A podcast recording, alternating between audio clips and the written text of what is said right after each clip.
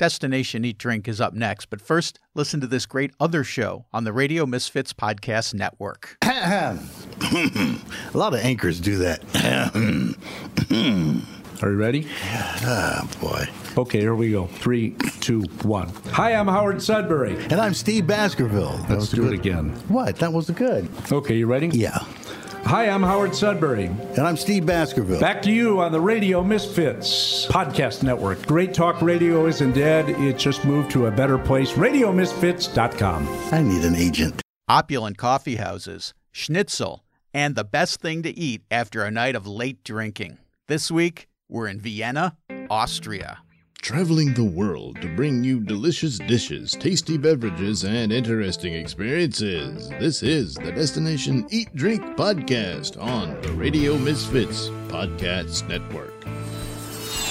I'm Brent Peterson, host of Destination Eat Drink, the travel podcast for foodies. Each week, we explore a different city, find out the best things to eat and drink there and fun stuff to do. And in a moment, we'll take a deep dive into Vienna, Austria, and talk about an under-the-radar spot to get schnitzel and why iced coffee isn't what you'd expect in Vienna, plus the food battles between Vienna and Hungary. But first, let me ask you to subscribe to Destination Eat Drink. Just go to wherever you get your podcasts. It can be Apple Podcasts, Stitcher, TuneIn Radio, Pandora, wherever. Hit the subscribe button. Then you'll never miss an episode. And you can also get all our episodes at radiomisfits.com or the newly redesigned and updated destinationeatdrink.com. You know, I love sharing with you the places I've been and the best things I've had to eat and drink there, but I get just as excited talking to people who live and work in places where I've never been.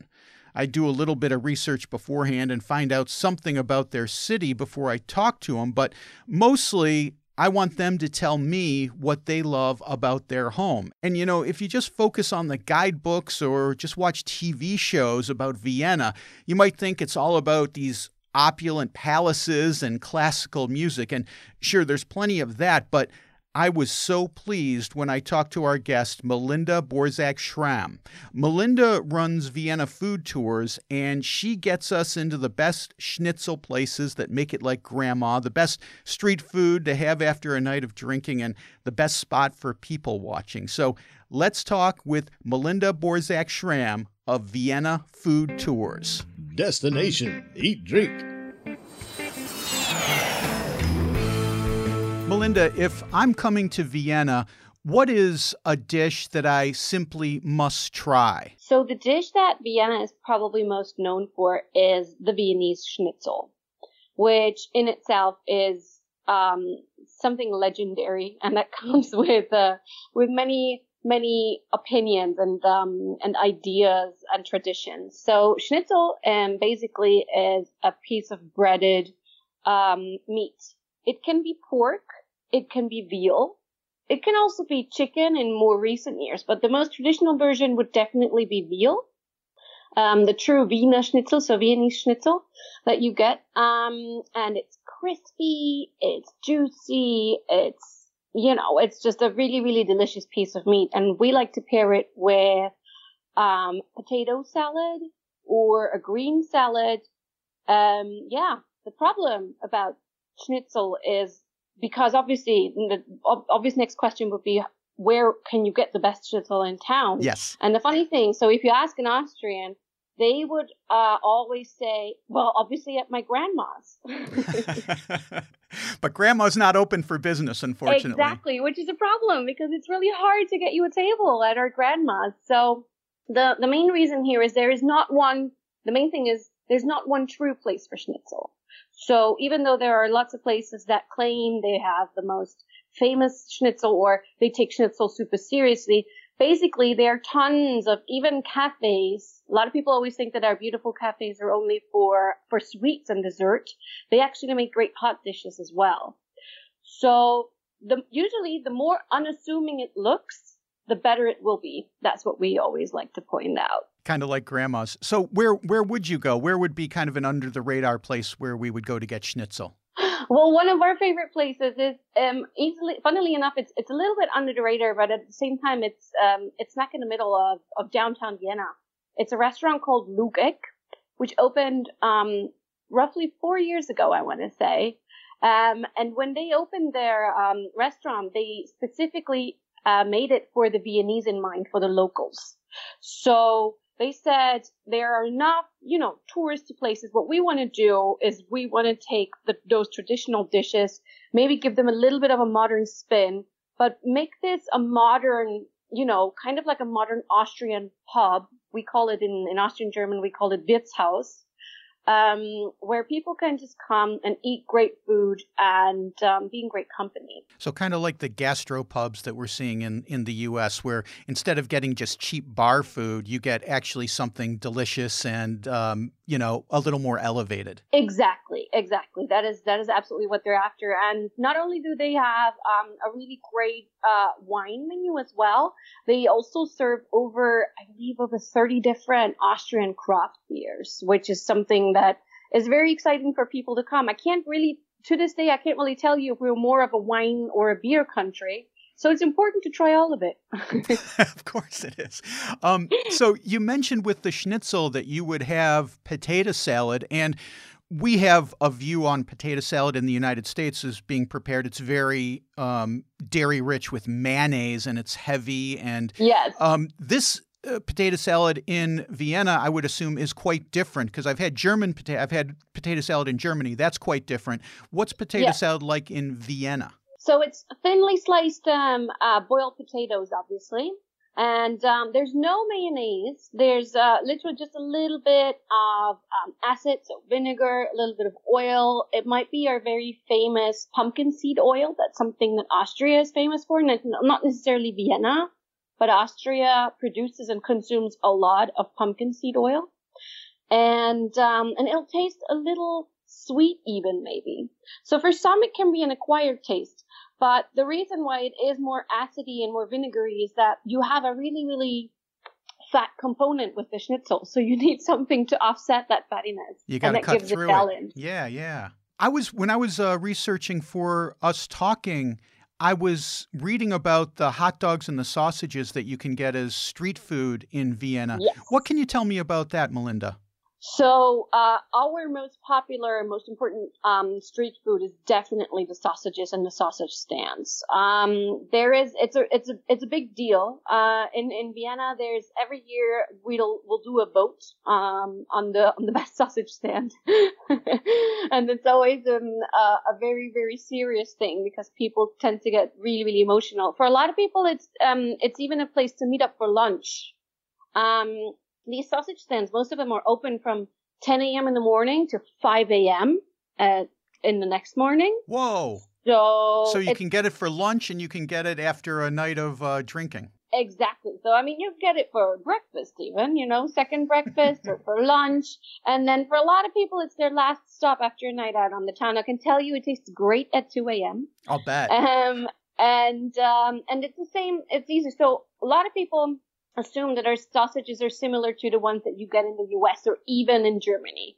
Well, mostly German sausages, they tend to be boiled or just simply cooked in water, whereas ours are grilled. We grill our sausages, so they're very charred, juicy, crispy on the outside, juicy on the inside. Most of them are pork, so things like vegetarian sausage or even turkey or chicken sausage that hasn't really made it to Austria yet. Okay. Definitely a pork loving nation. But we have different kinds. So the most popular one, it's called in Austrian German, it's called Käsekreiner. It's filled with cheese and it is very, very, very delicious. But there are other ones that are more smoky because they have been smoked for a longer time, or they might add a little bit of paprika to them, so they're a bit more spicy. Oh, that Hungarian influence there with the paprika. Exactly. And then we pair them with lots of mustard and maybe something sour, again, something acidy.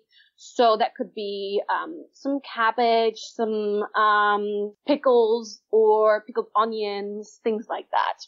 So these sausage stands, is there a name for them? Do you call them a particular thing, these sausage stands? No, it's literally, the translation is Würstelstand, which is sausage stand. And they don't really have a name. It's just the address. Right. We sometimes have people asking for specific ones, but they don't have a name.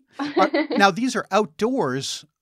How do these guys operate in the middle of winter? Like, it's really cold right now. What's it like at 3 o'clock in the morning, you know, grilling? Yeah. I guess they stay warm by the grill, huh? Yes. I mean, they're mostly in these little huts.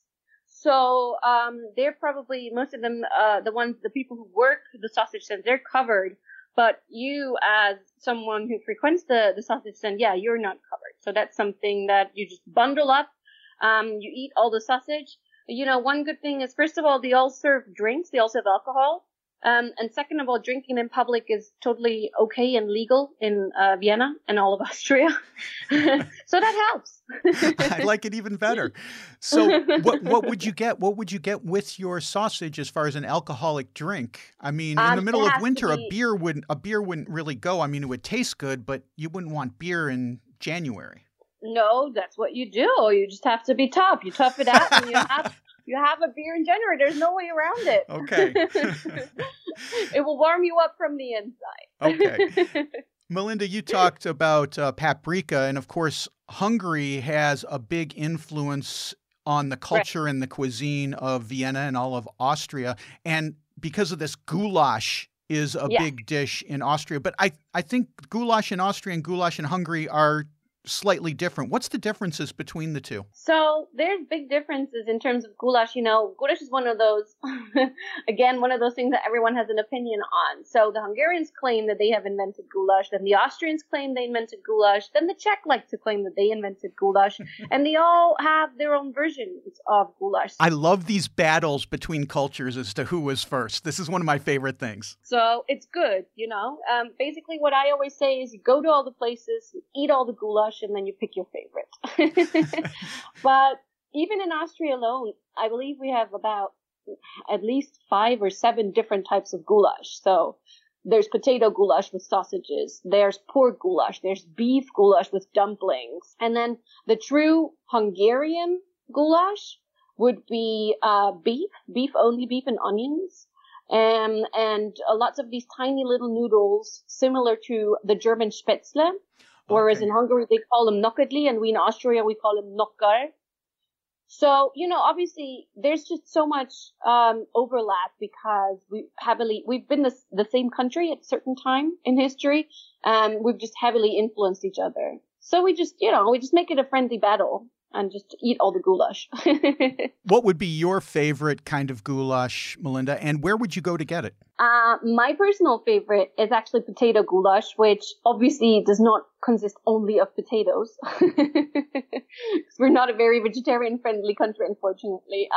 There's lots of cut-up sausages in there, sausages that are a bit more spicy, so it packs a bit more heat. It's perfect for the colder ones, and it comes in this delicious paprika gravy. So they always serve crusty white bread with it, so you can mop up the sauce, and it's just such, you know, my version of like a comfort meal on a cold night. And where would you go to get this? One of our favorite places where you can get it is called Bastei Beisel. So Beisel is actually a very common name for restaurants for not gastropubs but actual like pubs in Vienna. Beisel is, if I'm not mistaken, it's a Yiddish word and it means room.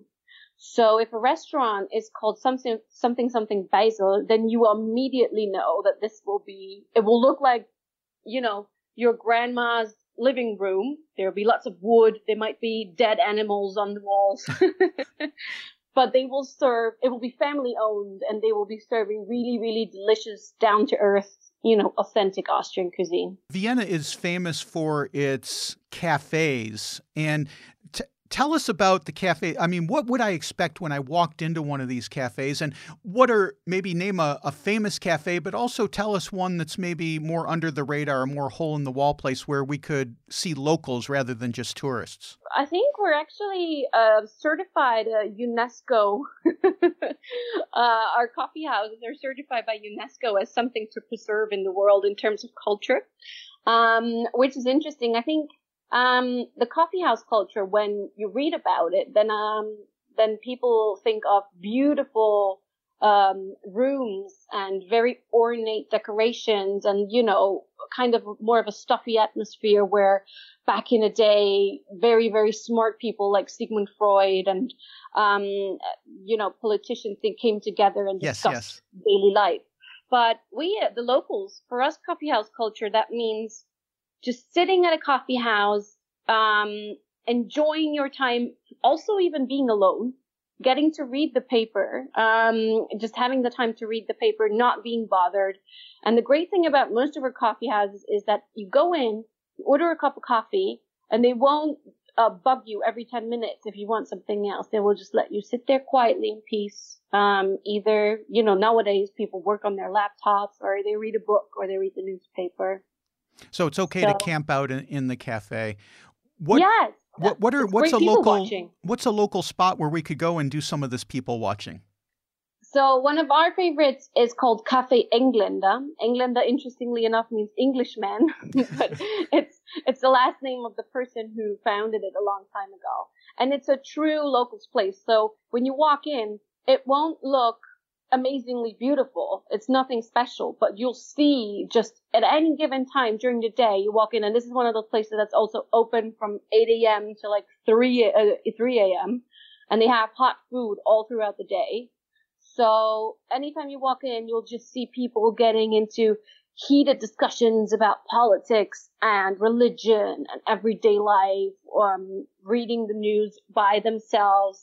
You'll have the, you know, sort of the Austrian ladies who lunch, who bring their dogs in their bags. So it's amazing people watching, and it's just a big, like a huge variety of people who go, but everyone's just happy to be there. If we go to Café Engländer, what kind of coffee should we order? What's a traditional Viennese type of coffee? Right. Well, there are over 60 different Austrian or Viennese even coffee specialties. Oh man, I'm going to be wired after this. Yeah, I obviously know all of them by heart, but I won't bore you now. But the most common one is the Vienna Melange, which is actually something that is only really, really well known in Vienna. So if you go to Salzburg, for example, they might not even, you know exactly what a Vienna Melange is. A melange is, interestingly enough, it's a French word for mix. So it's 50% hot coffee and 50% hot milk. It's a bit stronger than a cappuccino and less foamy. That would be the most typical order. But an Americano is also something that is very, very common here. We call it Falingata, which means extended because you use more water for the same amount of coffee. Yeah, watered down. And exactly. And in the summer, there's something that's called Wiener Eiskaffee, so the Viennese iced coffee, which is always hilarious because a lot of people order it in the summer thinking it'll be, you know, like a Starbucks iced latte. Right. But in Vienna, this is a full dessert. So Wiener Eiskaffee is coffee with ice cream in it, vanilla ice cream, and then whipped cream on top, and then a cherry on top, and then chocolate sauce, and then they'll just a lot of people order basically a dessert for their dessert. Sounds decadent. What about this thing called the Einspänner? Yes, Einspänner, you know, we also have lots of things. First of all, we love cream. So there's a lot of cream in many of our coffee specialties. And, that's just an espresso with lots of cream on top. And a little bit, a dusting of sugar as well. Sounds like my type of coffee. Exactly. As I said, it's called Einspänner because, back in the day, we even have them now, but back in the day, we used to have a lot more horse-drawn carriages. And Einspänner means that the person who's on the carriage, he can hold the reins in one hand, and with the other hand, he can drink the coffee. And because there was the hot cream on top, that ensured that the coffee would stay hot for a long time. So you mentioned, Melinda, one of these neighborhood places that we could go to. What would be like the most opulent cafe that we could go to? It might be touristy, right, but a place where we have to go just to see what it looks like in Vienna. Right. If you really want to, you know, surround yourself or dive into like 19th century or turn of the century Vienna, then that would be Café Central in the first district as well, which you know, regularly has a line outside even for people waiting for a table. So that's one of the reasons why we say if you want to go, you know, go really early in the morning. Otherwise, it might feel a little bit rushed. But once you go inside, you'll know why. It's just a really, really incredibly beautiful interior. And you'll just get the full Vienna, you know, the classic Vienna experience. You know, when I think of Vienna, the first thing that pops into my mind automatically is cakes and pastry. Right. What are some of the most famous cakes in Vienna, and where would be some of the places where we would go to get these? Basically, you can get the cakes at every a coffee house, of course. One that is super, super famous, and is basically the place that we like to say, like, when we take grandma out to the coffee house, then that's where we go. That's Café Demel. That's D-E-M-E-L.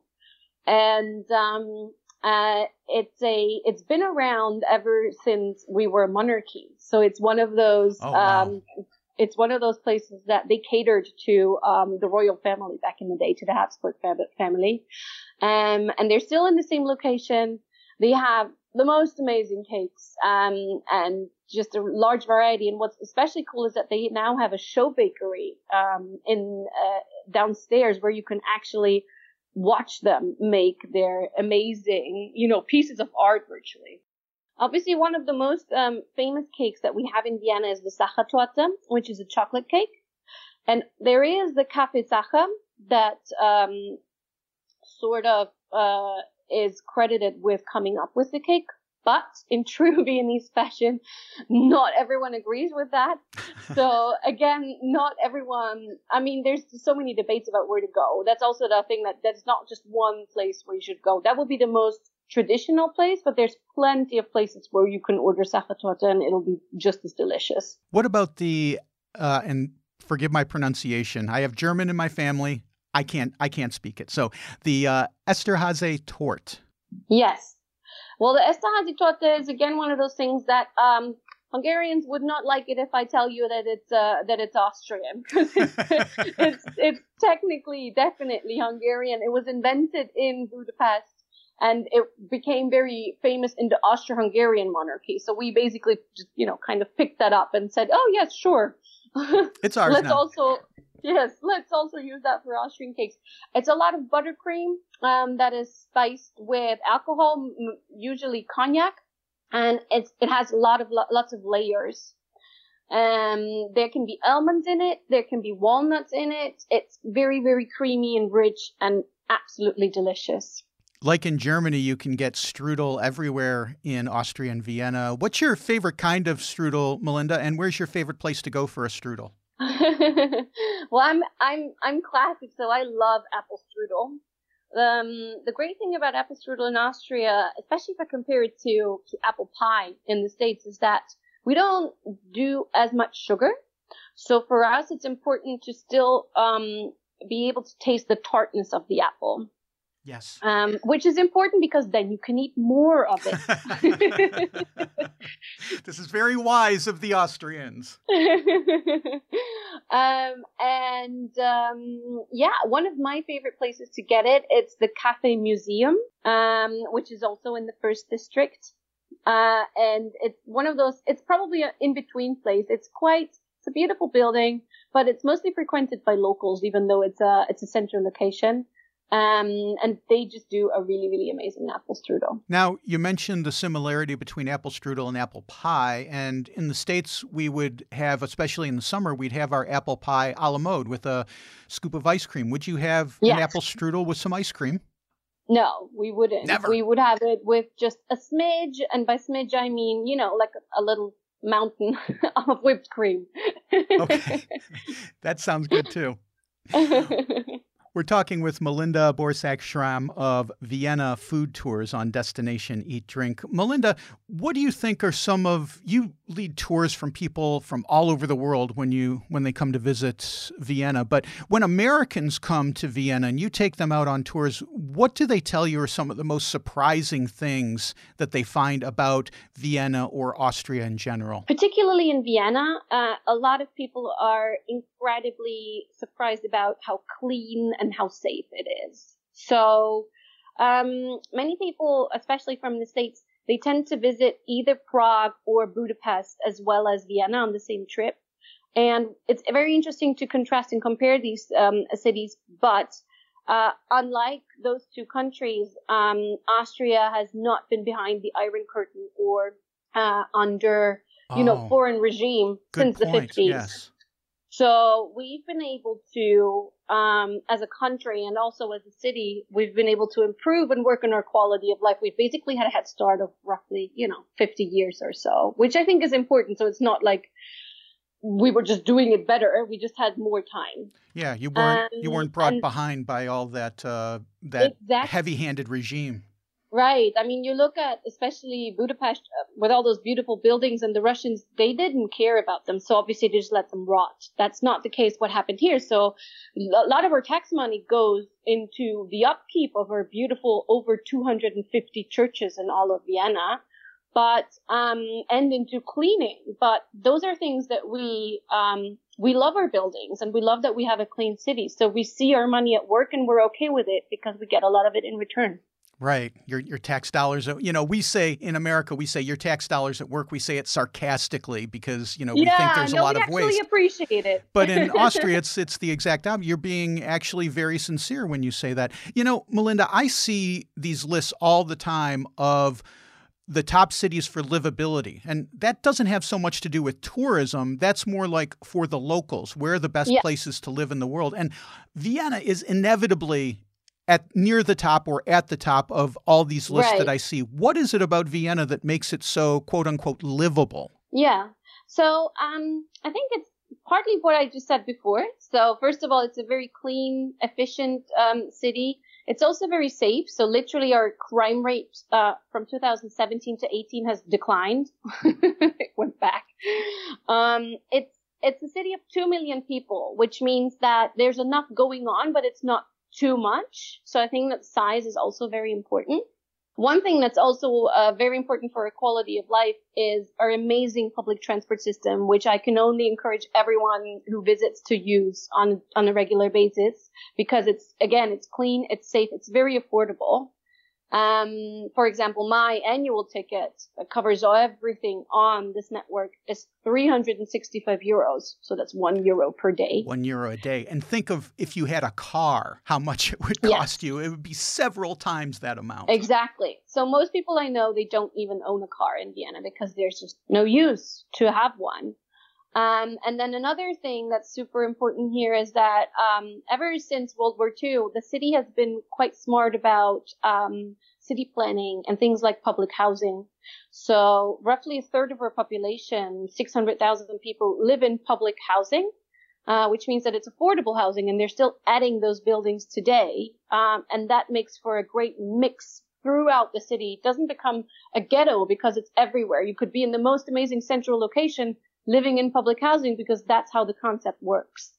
That's just, it's a natural and really, really amazing melting pot of different religions and ethnicities and people from various backgrounds. I love it. I'm ready to move. Melinda, there's a tradition in Austria called, and again, forgive my pronunciation, the Heurigen. Heurigen? Yeah. The Heurigen. I wasn't even close. Yes, our beautiful wine tavern. Tell us more about that. So, funnily enough, when they came up with the city limits of Vienna, they made sure to include on the outskirts of town a few vineyards, a few vineyards, because they said, and wineries, because obviously we need to have that in Vienna as well. Yes. I think we're actually, in terms of a capital city, we have the highest amount of wineries that belong to a capital, because we just made sure that that's all strictly within city limits, even though it's on the outskirts of town. So just to be clear, Melinda, I got one question, because what we're not talking about here is just wine bars. This is an actual winery within the city limits of Vienna, which is very unique. Exactly. With their vineyards attached, where they grow their own wine. And at their wineries, they're only by law allowed to sell their own wine. What we like to do and usually in the summer. So these, most of these are family run businesses, really, really small ones. So they're not always open. It's really, really important to check the website beforehand, because they'll be open for a few weeks in order to make money to sell their stuff.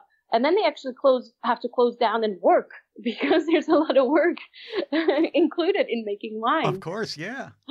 And then they open again, and they close again, and then they open again. And then that's basically how it runs all through the year. So because they're on the outskirts of town, they're usually up on the hill. And many of them give you a beautiful view over Vienna. It can also involve, if you like, a little hike to go up, and they're incredibly cheap. So we're talking about, you know, €2 to €3 for a glass of really, really, really great wine. Wow. Most people actually buy their wine, by the bottle directly at the Heurigen, because you cut out the middleman, as in the supermarket, and it's just a lot more cheaper. So you can get the most amazing wine for less than €10 usually. What's your favorite Heurigen to go to? So typically, a lot of people like to go to the 19th district, which has its great spots, but also a little bit of very touristy spots. So our two favorites in the 19th district, which are actually also easily accessible via public transport, are Heurigen called Feuerwehr Wagner, which I believe is, you know, easily 300 years old, or Obermann, which is a certified organic. Everything that they serve, food or drinks, all of it is organic. And they're very much into natural wines, orange wines, which is something that's quite exciting in Vienna as well. Sounds like my kind of place. You know, Melinda, in the U.S., we've got a drink called a Shandy. I think you have something similar in Austria called a Radler. What's a Radler? Yeah. So a Radler is a mix of beer and lemonade. And when I say lemonade, I usually mean lemon juice. So it's not super sweet. We love to drink it in the summer because it has a little bit less alcohol. It's around 2.5% of alcohol in one can. And it has pretty much exploded over the last few years. So while it has traditionally been only lemon juice, now you can have grapefruit radler or apricot radler or all sorts, you know. So it's really good. I like the sound of that. It really sounds refreshing in the summer. But it's very refreshing, yes. But right now, we're in the middle of winter. What kind of drinks would we be having if we were in Vienna right now? So a classic, a very, because I always say that, like in Italy, the cucina povera, and something similar here as well, the poor man's dishes, that's something that are usually most traditional. So something that would be cheap would be a Jager tea, which is just tea with rum. Good. Okay. Just add a little bit, spike it a little. Obviously, there's Glühwein, that would be mulled wine, which we make with either red or white wine. And we use different spices, like cinnamon or maybe some orange juice, to just make it into this delicious drink. Or, of course, hot chocolate with whipped cream on top is never a bad idea. Could I have my hot chocolate with a dash of rum or some whiskey or something in there? Of course. You can have a little bit of extra on that as well. We were in Berlin a couple of years ago, right around this time of year, as a matter of fact, and we had a lot of Glühwein. One thing I noticed was a lot of shops had a big device that was filled with Glühwein, and you would just bring your own cup, and it would be €2, and you would fill up your own cup with Glühwein. Will you see that if you're walking along the streets of Vienna? Yes. I mean, especially in wintertime, you'll have not only the Christmas markets, but even afterwards, you have a lot of these. We call it Punschstandel, and Punsch means like a fruit punch, but it's with alcohol, of course. Okay. And that's where you have these large containers, like these heated containers with mulled wine or delicious punch, and you can just go and fill up your cup and pay them and be on your way. You know, I grew up listening to people like Led Zeppelin and Bruce Springsteen and the Beatles, but I've learned to love opera, even if I don't have any idea what the words mean. Vienna is probably the top music city in the world for classical music. What's the best way for us as visitors to experience music in Vienna? It can be really, really tough, because I have to say that at any given day, roughly 60 to 80 different musical performances take place in Vienna. Wow. And you can imagine that 90% of those are really amazing. So it's very hard to choose. So you've got this wealth of choices. How do you pare it down? We are called the City of Music for a reason. So if you want to focus on the classics, then there are great options at the opera. Also for people who just want to see, one of the most famous buildings, opera buildings in the world. There are standing tickets, like, the real true, like nosebleed seats, where you can go in, and it's really, really cheap, and they won't mind if you leave halfway through, because as we all know, operas tend to go really long. So that's totally fine and acceptable. And then there's the Musikverein Saal, which is a very, very important and beautiful venue that basically does, they have up to 3 performances every day. So you can choose based on, would you like to see, a string quartet, or would you like to see a full opera, a full concert, orchestra? And then another cool thing, if you're here in, I want to say May, June, our famous Vienna Philharmonic Orchestra. Because Vienna and Austria, they believe that music should be for everyone, not just for the elite. It should be something accessible for everyone. Every year in May and June, this world-famous orchestra, they do a free summer nights concert at Schloss Schönbrunn. Wow. Which is completely free. It always draws, 150, 200,000 people. You literally, what you do, they'll have seated areas, but that's mostly for VIPs or people who go there really early. For everyone else, they grab a picnic blanket, they grab some snacks, they grab a few beers, and then you just sit down, listen to one of the most amazing orchestras in the world, and you just count yourself really lucky. Sounds like a beautiful evening in Vienna. Famous musicians like Mozart and Beethoven and so many more, they all lived in Vienna. What are some of the places visitors can go to learn more about their favorite composers? There's a really, really great museum that's called Haus der Musik, so House of Music, which not only offers a lot of information about famous components and who lived here, but also gives you sort of a an entertaining and interactive experience of what music is and why it is so important. It's a little bit of a cliche, but it's true that almost everyone in Austria knows at least how to play one instrument. So for us, it's always very important. Even that museum, it's something that's super child-friendly. So we have a 2.5-year-old son, and we love to go with him because they actually... they made it so accessible for kids that they can try out lots of things. So that's one of our favorite places to go. What instrument are you hoping that your little boy or girl is going to learn? Our son, he's already really good at the guitar. At 2.5. Yeah. He has his own little beautiful, it's a pink guitar with lots of princesses on it, because that's the one he picked. And awesome. Then he plays as a song. You're going to have to teach him Stairway to Heaven then. Yes, exactly. And any other sites that we should definitely see in Vienna? They don't have to be blockbusters, but places that you think would be very interesting for tourists to go when we come to visit Vienna. Well, the one thing that's definitely a must, I mentioned it earlier, is Schönbrunn Palace. It's our most, it's a beautiful, it was a summer residence for the Habsburg family, which doesn't sound as much, but, so Castle Versailles in Paris was modeled after Schönbrunn Palace. Oh, that's right. Yes. So we have the original. we competition did it once again. Exactly. We did it with a bit more taste and, not as crazy as Louis XIV. But so that's definitely something. Whether you just walk the park, there's also an amazing, we have, I think, actually the oldest zoo in all of the world, which is a really, really amazing, beautiful zoo in that park as well. Obviously, we have, I mentioned, over 250 churches to choose from. What I find really, really interesting, just because you don't get the chance to see it as often. So below St. Stephen's Cathedral, which is our most famous cathedral, we have catacombs that you can visit. Oh, cool. Which is creepy, and it constantly feels like the beginning of a horror movie of some sort. But I think apart from Vienna, there's maybe Paris and Naples where you can actually see catacombs.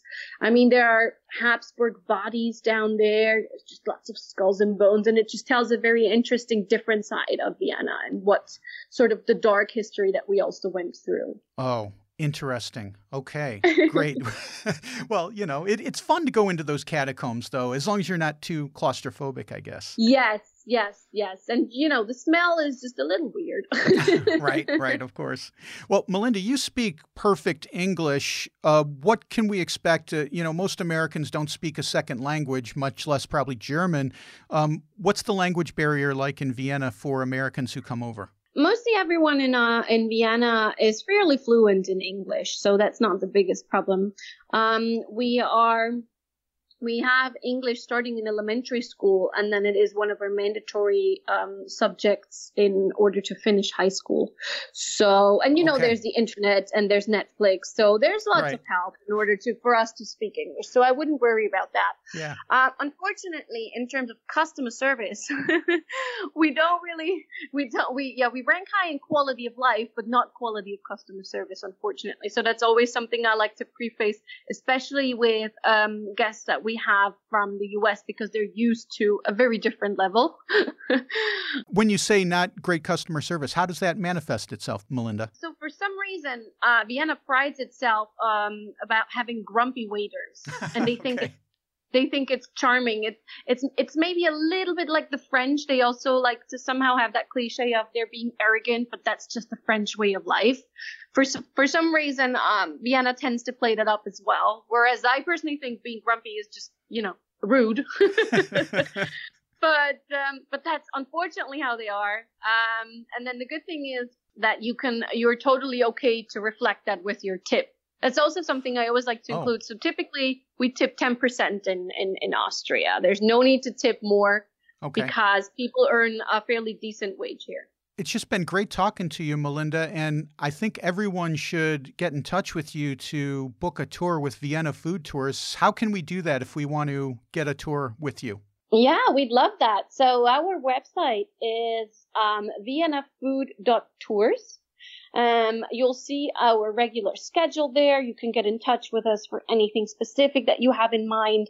In the past, apart from our regular food tours or our winery tours, we've done lots of fun things for anniversaries and family get-togethers and literally everything. So it's, you know, there's so many options in Vienna, and we just love to help. Well, I'm looking forward to making a trip to Vienna, Melinda, and we look forward to seeing you at Vienna Food Tours.